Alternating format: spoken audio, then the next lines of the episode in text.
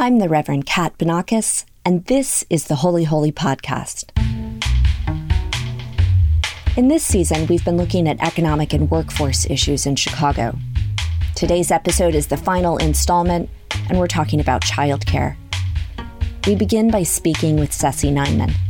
So, my name is Ceci Nyman, and I'm the executive director of Everthrive, Illinois. Everthrive Illinois is a nonprofit organization. We're in our 30th year here in Chicago.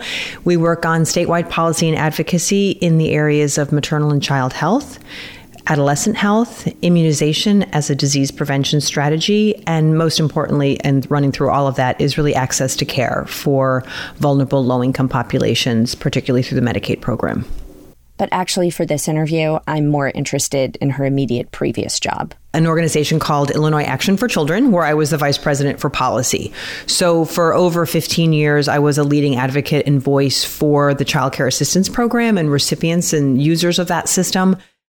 We began by talking about the Child Care and Development Block Grant. That's the primary support we have in the U.S. to help working families pay for child care through a provision in there called Child Care Assistance. So the Child Care Assistance Program was a product of the of welfare reform back in 1996, and so there are some conditions in terms of how you're eligible for child care assistance, right? So you don't just get it um, because you're poor. The program that we have that's more like that is Head Start, right? That that is purely an income based. Child care assistance is really meant to support the working families of America, and so it's a work support, but it really does provide us the best opportunity for early care and education. So to qualify for child care assistance, you have to be working you have to be below 185% of federal poverty in the state of Illinois. Every state sets their own eligibility standards. That's what it currently is in Illinois. And every family pays a portion of the cost of care. And in Illinois, that copay expectation is 10% right? So it's never free for anybody. For some, the lowest income families, it might be a dollar a month, but every every family pays a portion of the cost of care. So let's say for a family of four, um, 185% of federal poverty is about 45,500. At that point, you would be paying about $385 a month in your copayment, and that's actually just over 10% of your income. So it's it's about 10 and a quarter it's worth interjecting here to say that Illinois is pretty generous in who qualifies for child care assistance by putting the limit at 185% of the federal poverty rating. Each state sets its own limit, and 185% of federal poverty isn't bad. The federal law itself limits the assistance to 85% of state median income, which, depending on what source you look at, is about $61,000 in Illinois. 85% of that would be 51,000. So Illinois could be somewhat more generous, but the grant contains a finite amount of money each year, and then it's gone. So in Illinois, 185% of federal poverty is what we have. And Illinois is also pretty flexible in how the money can be used. Illinois recipients can use the funds to pay for center based care, a traditional daycare center, or home based licensed childcare providers, or something called family friend and neighbor care, where a neighbor or relative cares for the child. Well, we've seen a decrease just because of the budget cuts and other changes, but it serves on average about 100 and probably now 140,000 kids per month per year. If a household makes more than 185%, say as a household they make 50 grand, no no support, no assistance. No support. And it is that that kind of what we call the cliff, right? So what we see a lot in Illinois is that somebody gets a quarter raise or a 1% raise and they suddenly make 45,900 and they're just over the eligibility, but there's no way they can afford the cost of care. So in the city of Chicago, and I haven't seen the most recent numbers, but on average, infant care for, for an infant or toddler can be $25,000 a year. I mean, if you make 45,000, you can't pay $25,000 for childcare. And so what we see then is you're kind of by hook or by crook right? So you're not really engaging in a high quality early childhood setting. What you're doing is using one person one day, you're calling in sick the next. You have that instability of care, which is not good for the for the child. Nor is it good for your work career, right? If you have to stomach the whole cost of care, it is debilitating, and low income families cannot participate in in the kind of the kind of above the ground market, so to speak.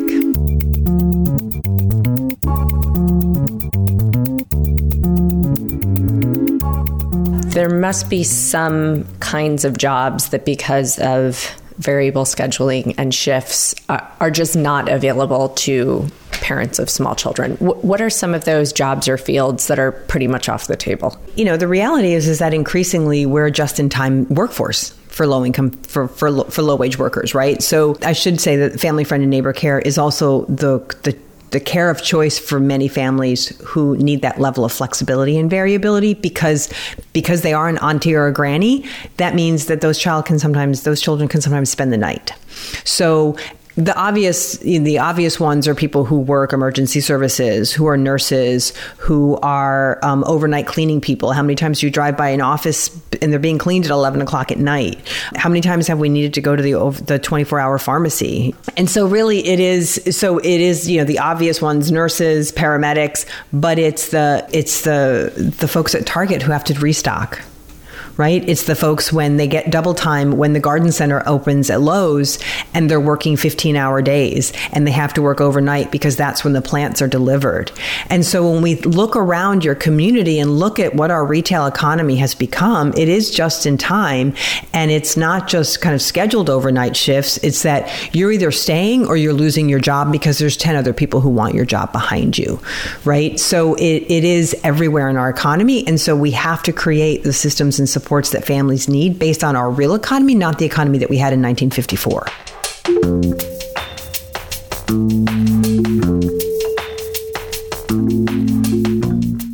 At the risk of being heavy handed, we have a child care support system that only supports parents who are working or training but making below a certain level.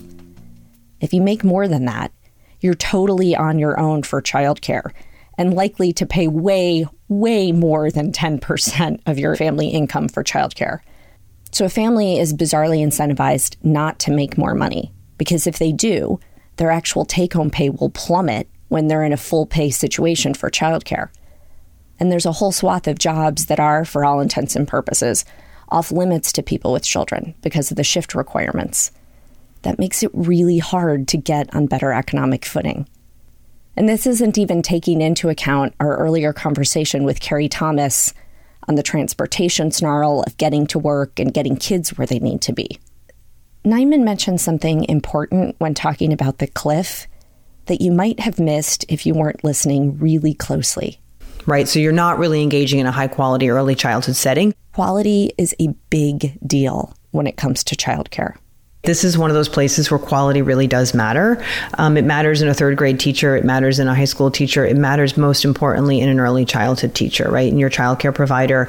And what we have to reinforce that is incredible levels of brain science that have come out in the last 10 or 20 years that is really finally starting to penetrate into our policy arena. And I think that there are really strong advocates out there that are taking that data and really translating that into how do we create programs and supports for families. We're really starting to think about quality quality and how do we incent quality and the problem is is we sometimes then don't want to pay for quality in order to get the outcomes for kids that they deserve and we want as an economy and there's a recent Academy of Sciences study that said that to fully fully fund a high quality early care and education system in this country is going to cost us 53 billion dollars.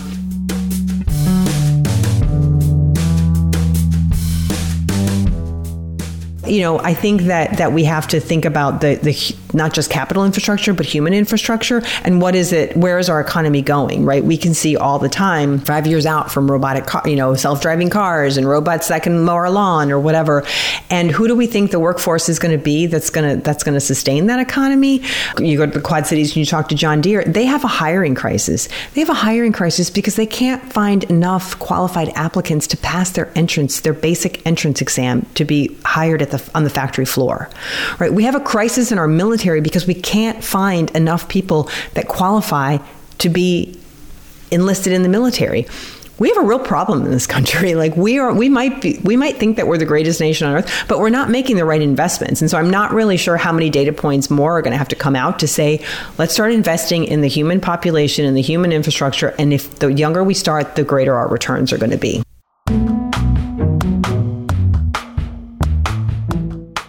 Other policy organizations place the cost of childcare even higher, especially if we're talking about universal access.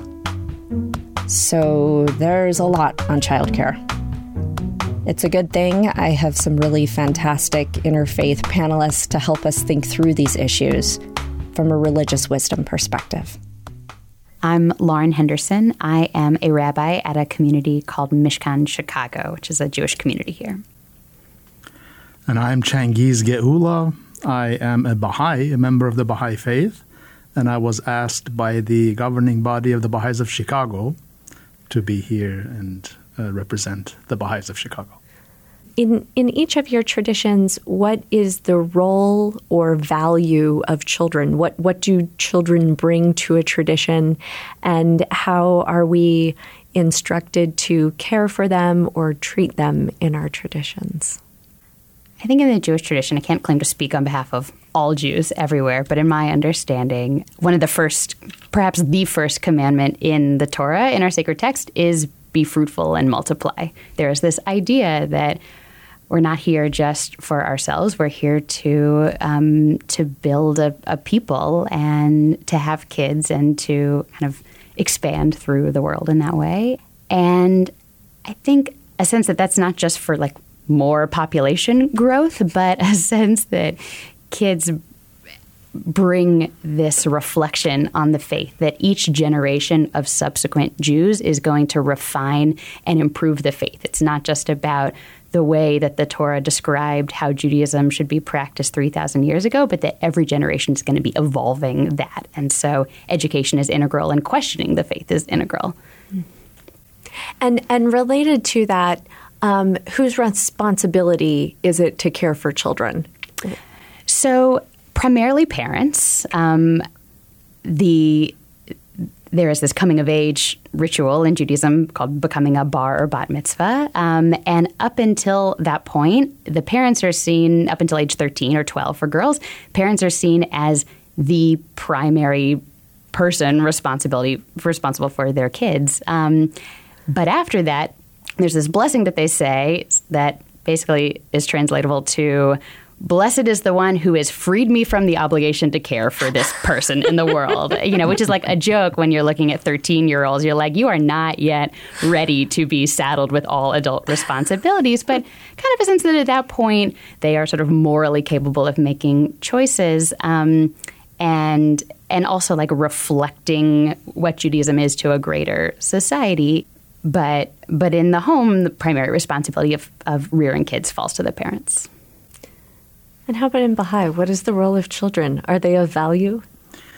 Well, they're actually the bedrock of the community in one sense. Baha'u'llah, in his writings, has uh, mentioned that one of the goals of humanity is to carry forward an ever advancing civilization, hmm. meaning that with each generation, the civilization will advance more.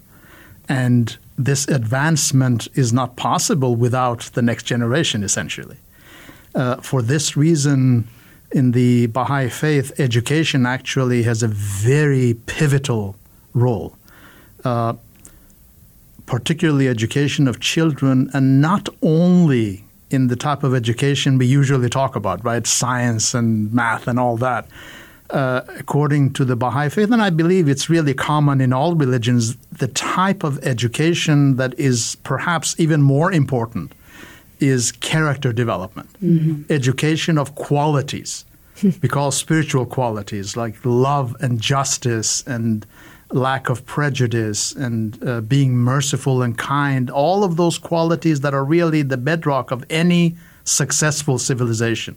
So these this type, if you will, character education, education of virtues and qualities, is perhaps even more important, if not as important, of educating ourselves, of course, in uh, science and reading and math and uh, allowing the civilization to carry forward.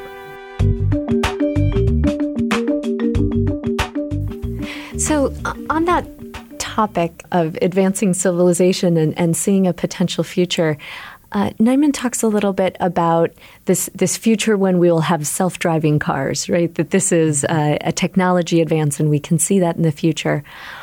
What do our traditions push us to think about in terms of what the future of human civilization could be. Not the future of technology, but the quality of what it could be in terms of how we care for one another and how we foster families and how we support people in our community. What, kind of imagination do our faith traditions give us in that realm? So, one of the prayers that we end every service with in the Jewish tradition is called Aleinu, which means it's up to us. This is how my friends have hmm. been translating recently. It's on us. And it's on us to kind of bring this imagined messianic era into being. And the final line of the prayer is, and on that day, God will be one and God's name one. And the way I understand that, I think, in accordance with my own theology, is that we're working toward a world and we're imagining a world constantly through prayer and through study where we don't see ourselves as fundamentally separate from one another. Um, that even though there are distinct individuals and distinct families and separate groups, that those distinctions are to some degree false. Hmm. Um, I'm kind of more of a mystic at heart, and and along those lines, there is this fundamental oneness that connects all of us. And you could call that God, you could call that energy, power, whatever you choose, but that's the kind of future that that my Judaism at least is trying to build in the world. And how would we relate to one another if those walls were dropped? And mm. how would we care for one another if we didn't see ourselves as separate? yeah, very much uh, similar. But one of the central principles, actually, of the Baha'i faith is the oneness of humanity. Uh, regardless of background, religion, race, economic status, we are brothers and sisters. And the vision that all religions have given is that actually, eventually, this unity of the human race will be realized. And Baha'u'llah teaches that actually it's within our reach. We are getting there very slowly and uh, we are rebelling, if you will, here and there because we don't want to change, but this change is inevitable. Uh, when we imagine just a few decades ago uh, how the world was connected. And now, I mean, it's really this advance is very clear. The world is uniting, but this oneness of humanity is a principle that guides every aspect of other Baha'i principles in that it's really a spiritual unity. It's not that physically we are the same, we are not.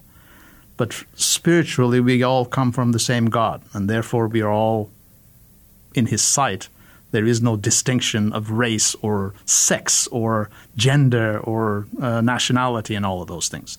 So, from that standpoint, the vision that Baha'u'llah gives, and he actually in his writings very clearly indicates that the age for the unification of the human race has come. And we are advancing in that direction.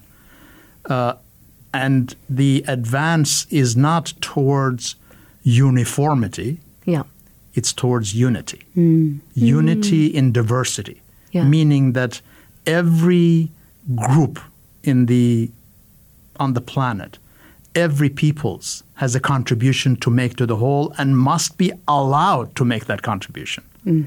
So huh. that we can all benefit and build this civilization. So in reality, you know, those programs I was talking about that Baha'is throughout the world are trying to empower everyone. It's in this sense that everyone, regardless of where they live, it can be in the remotest islands, they have a contribution to make to humanity towards this unification of the entire human race. And of course, we need systems that make that uh, accessible and possible. And when you look at it, we are building a lot of these systems, but then sometimes there is resistance, sometimes there isn't. Mm-hmm. Some systems we are learning, obviously, as we go along. Some systems don't work, so we have to get rid of them. Others.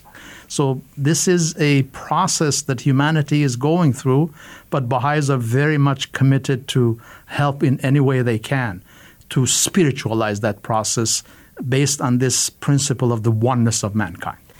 I want to uh, pick up on the systems statement in just a second, but Christianity has a similar concept that we are moving towards uh, the kingdom of God. Mm-hmm. Uh, however, many of my uh, forebears in Christianity thought that each of their times was the time in which uh-huh. it was uh-huh. happening, and were very disappointed when it didn't happen. but we we continue to think that we are moving towards the time of of God's kingdom in this place. Um, but but to the the the concept of systems, th- there are systems and structures and things that we have within our very real physical world right now uh, that do present some barriers. And Nyman talks about how there there are not jobs that are available to some parents because of their work schedules, and and, and how there are people who are being left out of our economy.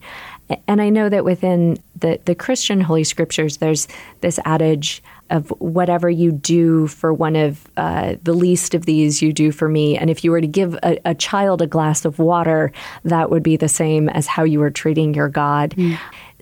And and are there similar or complementary things within your traditions about children and people on the margins and how we are to treat them? Yeah, there is actually a phrase that Baha'u'llah has said which is very similar. This is really, you know, the spiritual thread of religion yeah. runs through all religions. Yeah, and this is yeah. something the Baha'is believe in the principle of progressive revelation that God has oh. given all of these religions. It's not, you know, it differs because of the time, not because of the core of the principles. And Baha'u'llah has said that he who educated uh, another child is as though he has educated my own children. Mm. So the same type of principle, but if we think of the principle of oneness of mankind, it means that no child can be left behind, right? If we are truly going to get to that principle, it doesn't mean that we are practicing that unity yet, but the principle is there.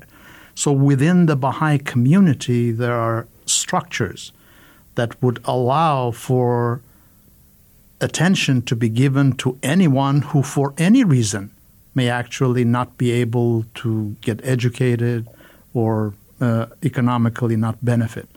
Uh, the Baha'i community is organized through elected representative bodies throughout the world. There is no priest in the Baha'i faith. We only have bodies of people. There are nine for now in each city and nationally and internationally. There are three levels.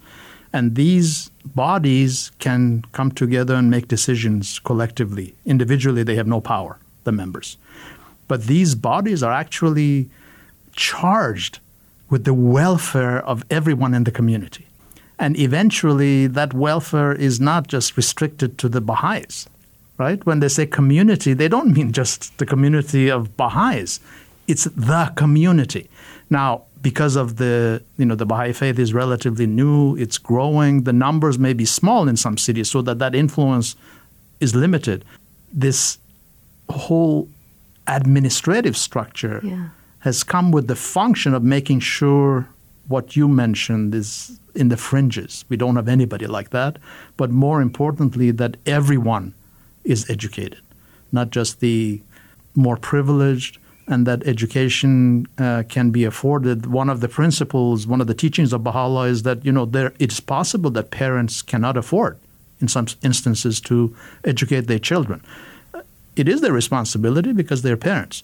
But if they cannot do it, this administrative body is charged with paying for the education of that child, making sure if the parents mm. can pay and they right. are not, get the money from them.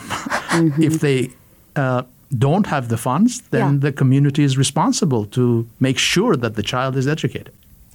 On that point, in the Talmud, in this compendium of oral wisdom that's been passed down in Jewish tradition, there's a passage that talks about what are parents' obligations to children. And so this was, you know, coming from very patriarchal time. So it's what are the father's obligations to the son? But I think it could be extrapolated. One would hope more broadly. I hope. Yeah. And it says that a father's obligation to his son or his children are to circumcise him and to uh, and to redeem him and to teach him Torah wisdom, to get him married, and to teach him a trade. Um, and some say to teach him to swim also. So you could have lots of commentary about that. But then the Talmud is a very dialectical process. So then one rabbi responds and says, it's not just that the obligation is to teach him a trade actually any father who does not teach his son a trade teaches him banditry. Basically teaches him like to be a criminal. And the talmud responds and says that's crazy. That's like a total extrapolation. He says okay it's it's as if he's teaching him criminality and criminal behavior because if this child has no profession to support themselves through, they're going to obviously resort to other tactics to stay alive and make ends meet. And I just think this is like an, an incredible statement hmm. about mm. the causes and, and effects of of poverty and of and of crime and that we can see from the outset. And I think you can even expand this beyond just a parent's obligation to children. Like we as a society have an obligation to provide our next generation with the kind of education and tools and resources so they can go out and get real jobs. Um, and to to Nyman's point, like to relate to the workforce that we have right now, not the one that existed 50 years ago. Um, and and our society has to set up structure for that. Otherwise, we're just going to be falling behind. And, and when we see crime and when we see people just trying to make ends meet um, by any means necessary, we we won't have the ability to do that.